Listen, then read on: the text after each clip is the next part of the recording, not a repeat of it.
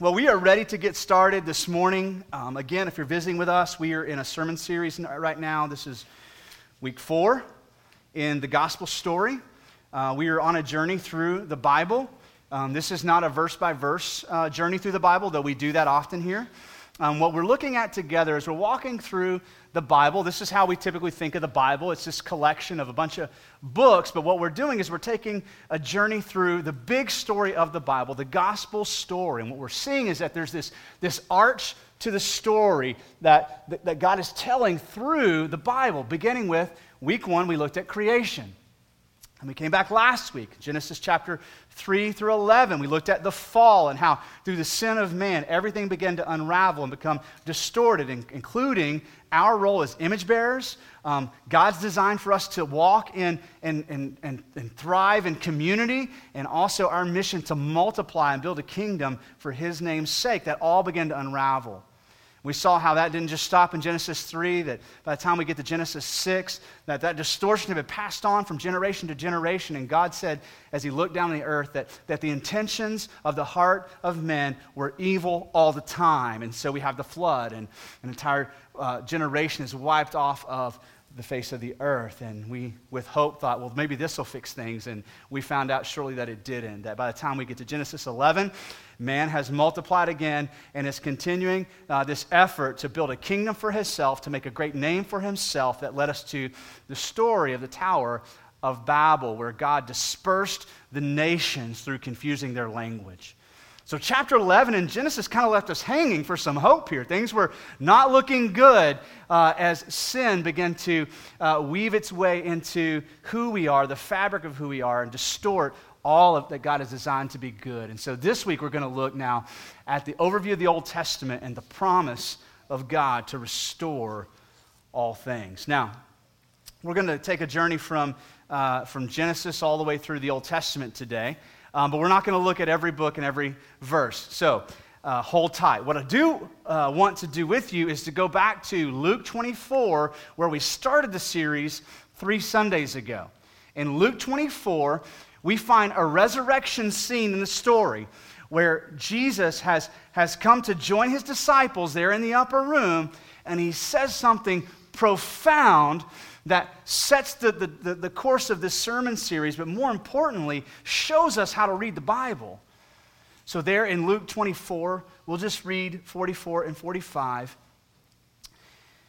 Then He said to them, "These are my words that I spoke to you while I was still with you, that everything written about me in the law of Moses and the prophets and the Psalms must be fulfilled." And then He opened their mind to understand the Scriptures. Now, just a few reminders. At this point in human history, we didn't have the New Testament because it was happening in real time. But we had the Old Testament. And the Old Testament was organized into 3 categories of writings. First was the law, the first 5 books of the Old Testament. Then you had what was referred to as the prophets. This included the bulk of the rest of the narrative, and the major prophets and the minor prophets, all grouped into one big bundle called the prophets. But then you had this extra section that included the wisdom literature and the poetic literature like Ecclesiastes and Proverbs, Song of Solomon, the Psalms. And so what Jesus is doing, now we don't know specifically which Bible verses He quoted to them, but what He did essentially is He walked through the law, the prophets, and the writings, and He showed His followers how they were all ultimately about Him, and that everything written about Him in the law, the prophets, and the writings had to be fulfilled. And then He opened their mind to understand what? The story, the Scriptures, the Bible. So what we're going to do today is we're going to walk through a few verses from the law, the prophets, and the writings, and look at how the Old Testament ultimately is pointing us towards Jesus Himself. Now, I could have gone to hundreds of thousands of different Bible verses to accomplish what we're going today. So I just selected a few to help us see the big picture of what God is doing in the Old Testament. So to get us started, before we read from Genesis chapter 12, let's remind ourselves where we left off.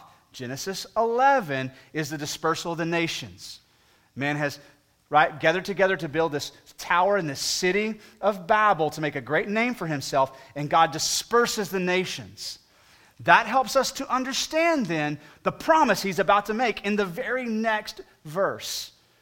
In Genesis chapter 12, verse 1, after the nations have been dispersed, we meet Abram, who we'll later call Abraham.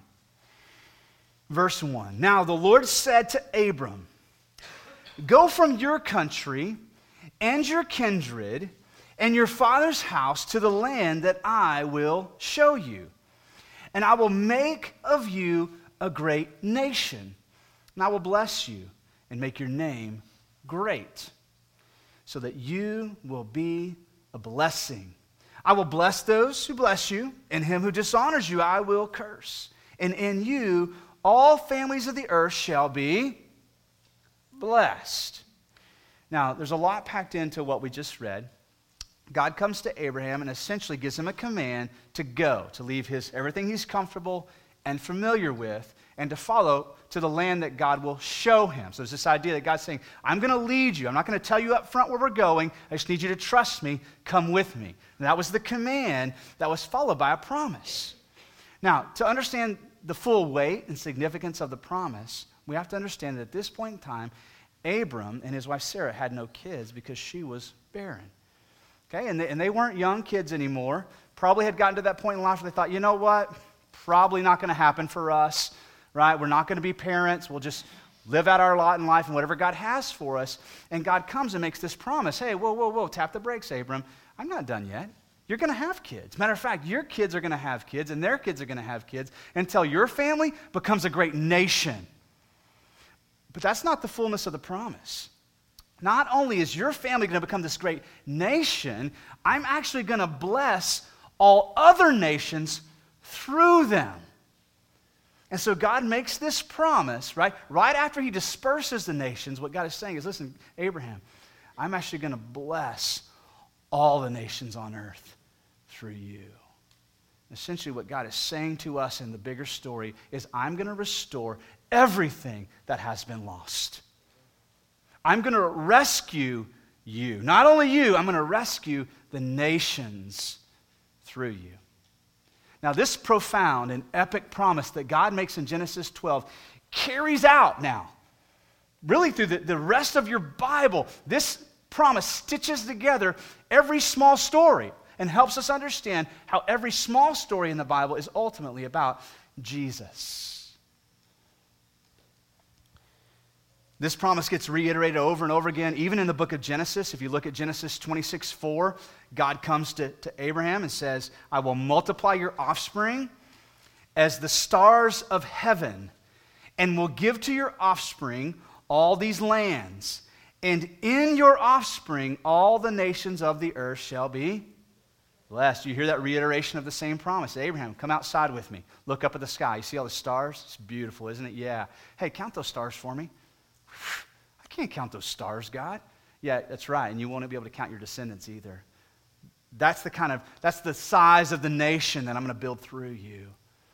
Then in another example, in Genesis 28, verse 14, your offspring shall be like the dust of the earth, and you shall spread abroad to the west and to the east and to the north and to the south, and in you and your offspring shall all the families of the earth be blessed. You hear that reiteration of the promise? Now, this wasn't just a one-off promise that God was making with one man, was it? Right? If God made good on this promise, it was not only going to impact Abraham's life and his kids' life and his grandkids' life, but it was going to impact every nation on earth, every generation that ever lived, including us. So if God's going to make good on this promise, it has something to do with us sitting here today, that he would bless the nations and the future generations and future families through Abraham's lineage. Now, this essentially sets the course for the Old Testament. And so when we read through the Old Testament, these smaller stories about guys like David, and we think, okay, finally, we're going to get it right now. We've got a good leader, right? A noble leader, a valiant warrior who's going to lead the nation of Israel in humility and strength and honor. And then what happens? He sees a woman without clothes on a rooftop and says, I've got to have her. Sleeps with her. It's her pregnant. And then to cover it all up, he murders her husband. We're like, Well, maybe Solomon will get it, right? Solomon's going to build a temple. He's going to bring the nation together to worship God in one place. And then, not too long after the temple is built, the nation divides into two. And once again, we're left thinking, how is this ever going to go right? Story after story. God calls Jonah. He runs in fear. Example after example, reminding us what? Something's not right here with the story. Now, before we spend too much time picking on the Old Testament characters, let's remind ourselves that our lives serve as the same example, right? When you look at the stories of our lives, we're all reminded what? Something's not right here. All too often, we're like the Apostle Paul as he describes himself in Romans 7, doing the things we know we shouldn't do and not doing the things we know we should. And every time that happens, it reminds us what? Something's not right here. As the impact of the fall continues forward. Now, we're going to go to the prophets next, and we could go to a number of the prophets to look at these amazing prophetic, looking forward promises that were made through the prophets describing this one who is to come and to rescue us. I think it's interesting in Luke 4, Jesus is teaching in the synagogue. He's in Nazareth, his hometown, and he unrolls a scroll to read it in the synagogue, and he reads from the prophet Isaiah, Isaiah 61, and he reads about how he has been sent from God to open the eyes of the blind and to heal those who have been broken and wounded, and then he rolls the scroll back up and he says to the crowd, today this has been fulfilled in your presence. It's about me. Now, they don't respond very well in that moment. We know that when Jesus read Isaiah, he saw what God had called him to do. Let's go to the prophet Isaiah, shall we? How about Isaiah 53? You see, for the nation of Israel, every time they heard this promise from God reiterated that God would rescue them, they began to long for and look for a rescuer, that God would one day send them a rescuer. This is where the idea of the Messiah comes from. That's the idea that God would send a chosen one, a rescuer that they called the Messiah. Isaiah 53 is a vivid description of the one who is to come, the Messiah. Listen to this description in Isaiah 53. We'll start in verse 2. For he grew up before him like a young plant, like a root out of dry ground. He had no form or majesty that we should look at him, and no beauty that we should desire him. He was despised and rejected by men, a man of sorrows and acquainted with grief. And as one from whom men would hide their faces, he was despised, and we esteemed him not. Surely he has borne our griefs and carried our sorrows. Yet we esteemed him stricken, smitten by God, and afflicted. But he was pierced for our transgressions. He was crushed for our iniquities. Upon him was the chastisement that brought us peace. And with his wounds we are healed. All we, like sheep, have gone astray. We have turned everyone to his own way, and the Lord has laid on him the iniquity of us all. Now, for the nation of Israel, probably wasn't a vivid description of what they had been imagining for their Messiah to be like. No majesty, nothing to draw us to him. Matter of fact, listen to what was described here. That God's promise to save us and rescue us would actually require horrific sacrifice. Not just a valiant warrior to come and conquer and in nobility and popularity, but horrific sacrifice would be the way that he would rescue us from our sin. Our rescuer would be misunderstood, rejected, and despised. Our rescuer would bear our grief and carry our sorrows. Our rescuer would be pierced for our transgressions and crushed for our iniquities. Our rescuer would be chastised in order to bring us peace, and our rescuer would be wounded in order that we might be healed. Now, that's not a heroic description in human terms, but it's a vivid depiction of what Jesus would come to do, isn't it? Now think about it. This is happening, this is being written 600-700 years before Jesus comes to earth. And his sacrificial death is being described to us with vivid imagery of what the rescue would look like.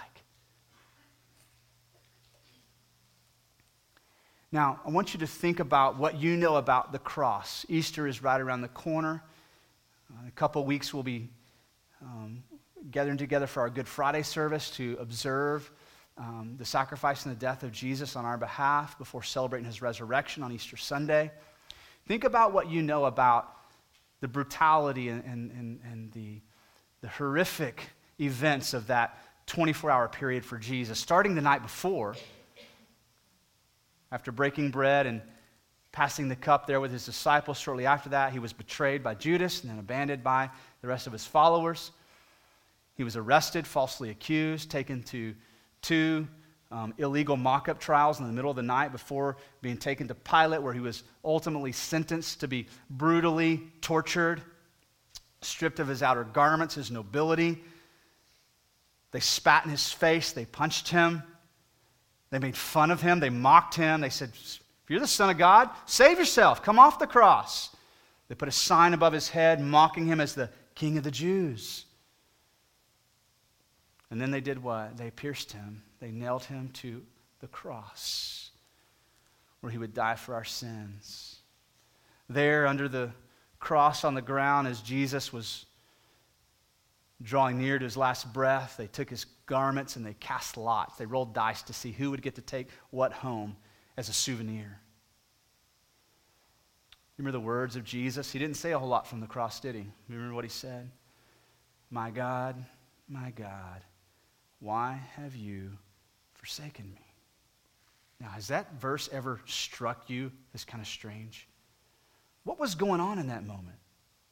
Was Jesus in that moment acknowledging that God the Father had abandoned him and forsaken him? Is he wanting to call the whole thing off? Like, "Hey, this isn't what I had in mind. I didn't know it was going to come to this. God, where are you?" What was he doing there on the cross as he said those words? My God, why have you forsaken me?" You may not know this, but Jesus was actually quoting a psalm, Psalm 22, from among the writings. Psalm 22. What Jesus was actually doing is he was uttering the words of a song. He was singing in his agony and his grief. Let's look at Psalm 22 together. Psalm 22. Keep in mind, this was written by David, King David, in a time of anguish, a time of feeling like God had left him, a time that was dark, that was full of despair. King David writes these words, verse 1. My God, why have you forsaken me?" Does that sound familiar? These are the words on Jesus' lips as he's there on the cross. "Why are you so far from saving me? From the words of my groaning, oh my God, I cry by day, but you do not answer, and by night, but I find no rest." In this moment of anguish, King David himself was feeling abandoned and forsaken by God. Like his prayers were hitting the ceiling and just falling to the ground. Like the God who he once had entrusted in and who had been so intimately involved in his life now seemed very far from him. Have you been there? You've been in that moment of despair? That moment where you felt like God has abandoned me. He can't even hear my prayers. I feel like everything I'm praying is just hitting the ceiling and falling back to the ground. Well, as King David continued to pour out his heart in this song, look at what he says next. "Yet That's a big word. So even though I feel this way, even though everything feels like despair and hopelessness, yet you are holy, enthroned on the praises of Israel. In you our fathers trusted. They trusted and you delivered them. To you they cried and were rescued. In you they trusted and were not put to shame. I love this example from David. As he starts with honesty about the desperation of his situation, God, my life is steeped with doubt right now. I feel desperate and hopeless, and yet, God, you're still worthy. You're still holy. I choose not to believe my emotions right now. I choose to believe what is true. You are holy. You are set apart. You are worthy of worship. You're worthy to be trusted. Guess what? That's the song Jesus was singing on the cross. Right now, everything about this moment feels dark and hopeless. I feel so far from you right now, Father, yet you're still holy. You are still enthroned. You're still worthy of worship. You are still worthy to be trusted. And that's the song Jesus was singing at the cross. Now, continue reading with me. Verse 6, but I am a worm and not a man, scorned by mankind and despised by the people. All who see me mock me. They make mouths at me. They wag their heads. He trusts in the Lord. Let him deliver him. Let him rescue him, for he delights in him. You see those parallels? Jesus was being despised in that moment. Now think about this. David wrote this over 1,000 years before Jesus goes to the cross. Now, here's one way to think about it. I don't know if you've ever looked through a pair of binoculars that were out of focus. You look through a pair of binoculars and it's all fuzzy and gray, but you can see objects out there. And the more you adjust the focus, the more you're able to tell what it actually is that's out there, right? And it seems like it's getting closer, and you're able to see it with more detail, and it's more vivid. Think about the promise of God that way. As he's making this promise to Abraham in Genesis 12, way back, thousands of years before the cross, what Abraham was seeing was a promise from God, yet it wasn't clear in focus. He couldn't see the hands of Jesus being pierced. He couldn't fully see the cross. All he knew is that hope is that way. God's made a promise, and he's going to rescue us, and I can't see it in full detail, but it's that way. And through every writing of the Old Testament, the closer we get to the New Testament, that image of the cross becomes more vivid and in more detail and more accurate. And here in Psalm 22, we're seeing with accurate detail what the rescue would look like. Verse 14, Psalm 22, verse 14. Listen to this. I am poured out like water. All my bones are out of joint. My heart is like wax. It is melted within my breast. My strength is dried up like a potsherd, and my tongue sticks to my jaws. You lay me in the dust of death, for dogs encompass me. A company of evildoers encircles me. Listen to this. They have pierced my hands and feet. I can count all my bones.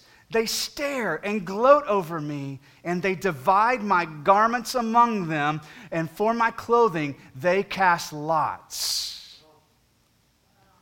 You see how that image of the cross is becoming more and more in focus, and David sees it more clearly than Abraham saw it, right?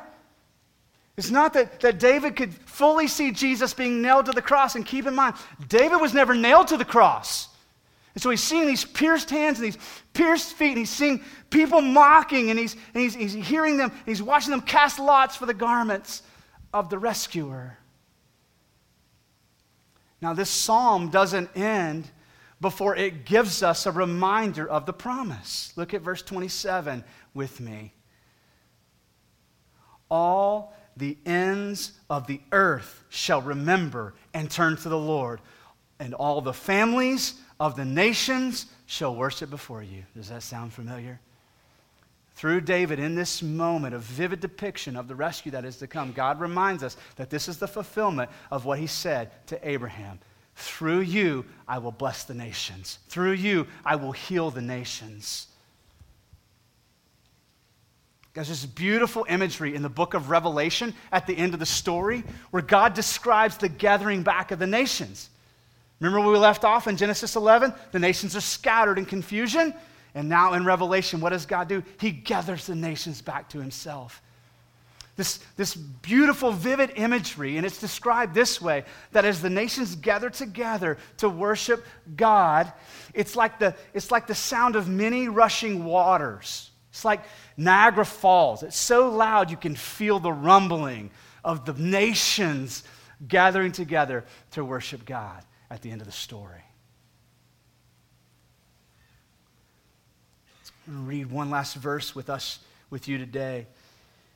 On the first week of the sermon series, we looked at one verse from the book of Galatians, chapter 3, verse 8, where the Apostle Paul writes something deep and profound about the Bible and about the promise made to Abraham in Genesis 12. Would you look at this with me one more time?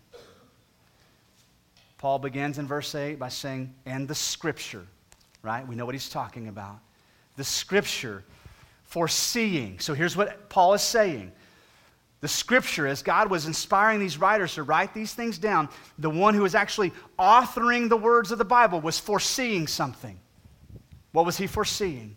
The Scripture foreseeing that God would justify the Gentiles. That, again, is a reference to all other nations. He would justify the Gentiles by what? Faith. That's the gospel. And look at what he says. That he preached the gospel beforehand to who? Abraham. When did God preach the gospel to Abraham? When he said, in you shall all the nations be what? Blessed. You see that connection? That promise stitching together every small story of the Bible to write one beautiful, epic redemption story. Now, as you journey through the Old Testament, all the stories aren't exciting. There's a lot of despair and anguish and heartache and failure in the Old Testament. Matter of fact, there are no heroes in the Old Testament. Go study the Old Testament. These men and women, you think, oh, here's a hero. Oh, wait a second. No, he has an affair and kills somebody.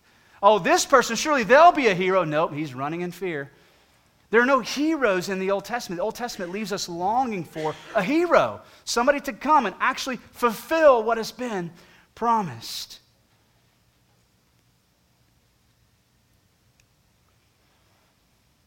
God's stitching together every little story to tell one bigger story. And guess what? Your life is one of those little stories too. Just like the people of the Old Testament clung to this promise that God's not done yet. He's not done writing our story. You've got to hear this today. God is not done writing your story. And while there is evidence in each of our lives that things are messed up and not right here and sin is running rampant, right? Each of our stories is a beautiful redemption story that God desires to write. Listen to me, church. God is not done with your story. He who began the good work in you, guess what he's going to do? He's going to be faithful to finish it. You may be here today and you're thinking, you know what? I'm kind of in despair right now. I just prayed that prayer last night. God, where are you? Why are you far from me? Maybe you're wrestling with depression or anxiety or hopelessness or grief or some kind of a sorrow right now. And maybe you feel like the story has ended, right? Like you've come to the last sentence and this is just where it ends. This is my lot in life. The question today is, are you going to trust what you feel? Or are you, like David, and more importantly, like Jesus, going to say, this is how I feel, God, but this is what I believe, and I'm going to stand on what I believe. You're still on your throne. You're still holy and set apart. You're still worthy to be worshiped. You're still worthy to be trusted. God, I believe you're not done writing my story. I want to land here today, and I want to land with a couple of questions. I don't know everybody in the room. And I don't know how many of you in this room have truly trusted in Jesus by faith as your Savior. And so here's what I want to ask you. Have you come to that place in your life journey where you have trusted in Jesus and Him alone for your salvation, for the forgiveness of your sins, and for eternity with God? Now, I'm not asking if your mom or dad is trusted in Jesus or your grandma or if I've trusted in Jesus. I'm asking, have you made that decision to trust in Jesus? If you're here today and you have not taken that step of faith, I want you to know something. We actually prayed for you this morning. At 7 a.m., gathered in this room with the tech team, with the worship team, several staff members, we began praying for our services today and specifically prayed for those who would come to our church today who don't know Christ. And if that's you, I'm going to ask you to do something courageous in a minute. When we stand and sing, would you grab one of our prayer partners? Would you let them tell you more about becoming a Christian and pray with you? And maybe there's something going on in your life and you're just feeling the weight of it right now and you need somebody to pray over a situation, and we want you to know that our prayer partners are available for you as well. Our prayer and counseling rooms are going to be open. If you just want to slip away and talk with somebody or just spend some time praying alone, you can do that. And maybe you just want to stand and worship God right now. Whether you feel like it or not, you're just going to choose to do that. You can do that as well. And so I'm going to pray for us. And as I pray, our worship team is going to come forward. Our prayer partners are going to make their way to their place in the room, and then we're going to respond. Okay? Let's pray. Father, we thank you for this very vivid and helpful reminder today that, God, you truly are still on your throne, and that the human story is not ultimately left to chance, but you, Father, are sovereign over the human story. And God, you are writing an epic redemption story.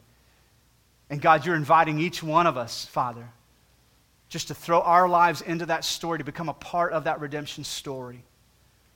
God, for anybody here who doesn't know you, who has not surrendered the pen of their life, the story of their life to you, I pray today would be the day that they would trust in Jesus and him alone. God, for those of us who know you, God, I pray that we could quit living life like today is the last chapter, but we could live in expectation that you're not done writing our story, God. That even in moments of despair and heartache, Father, we can stand with David and more importantly with Jesus, and we can say, God, you're still worthy, whether I feel it or not. You're still on your throne. You're still worthy to be trusted and praised.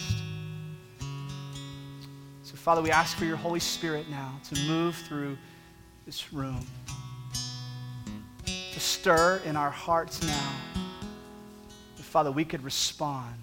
We pray all this in the name of Jesus.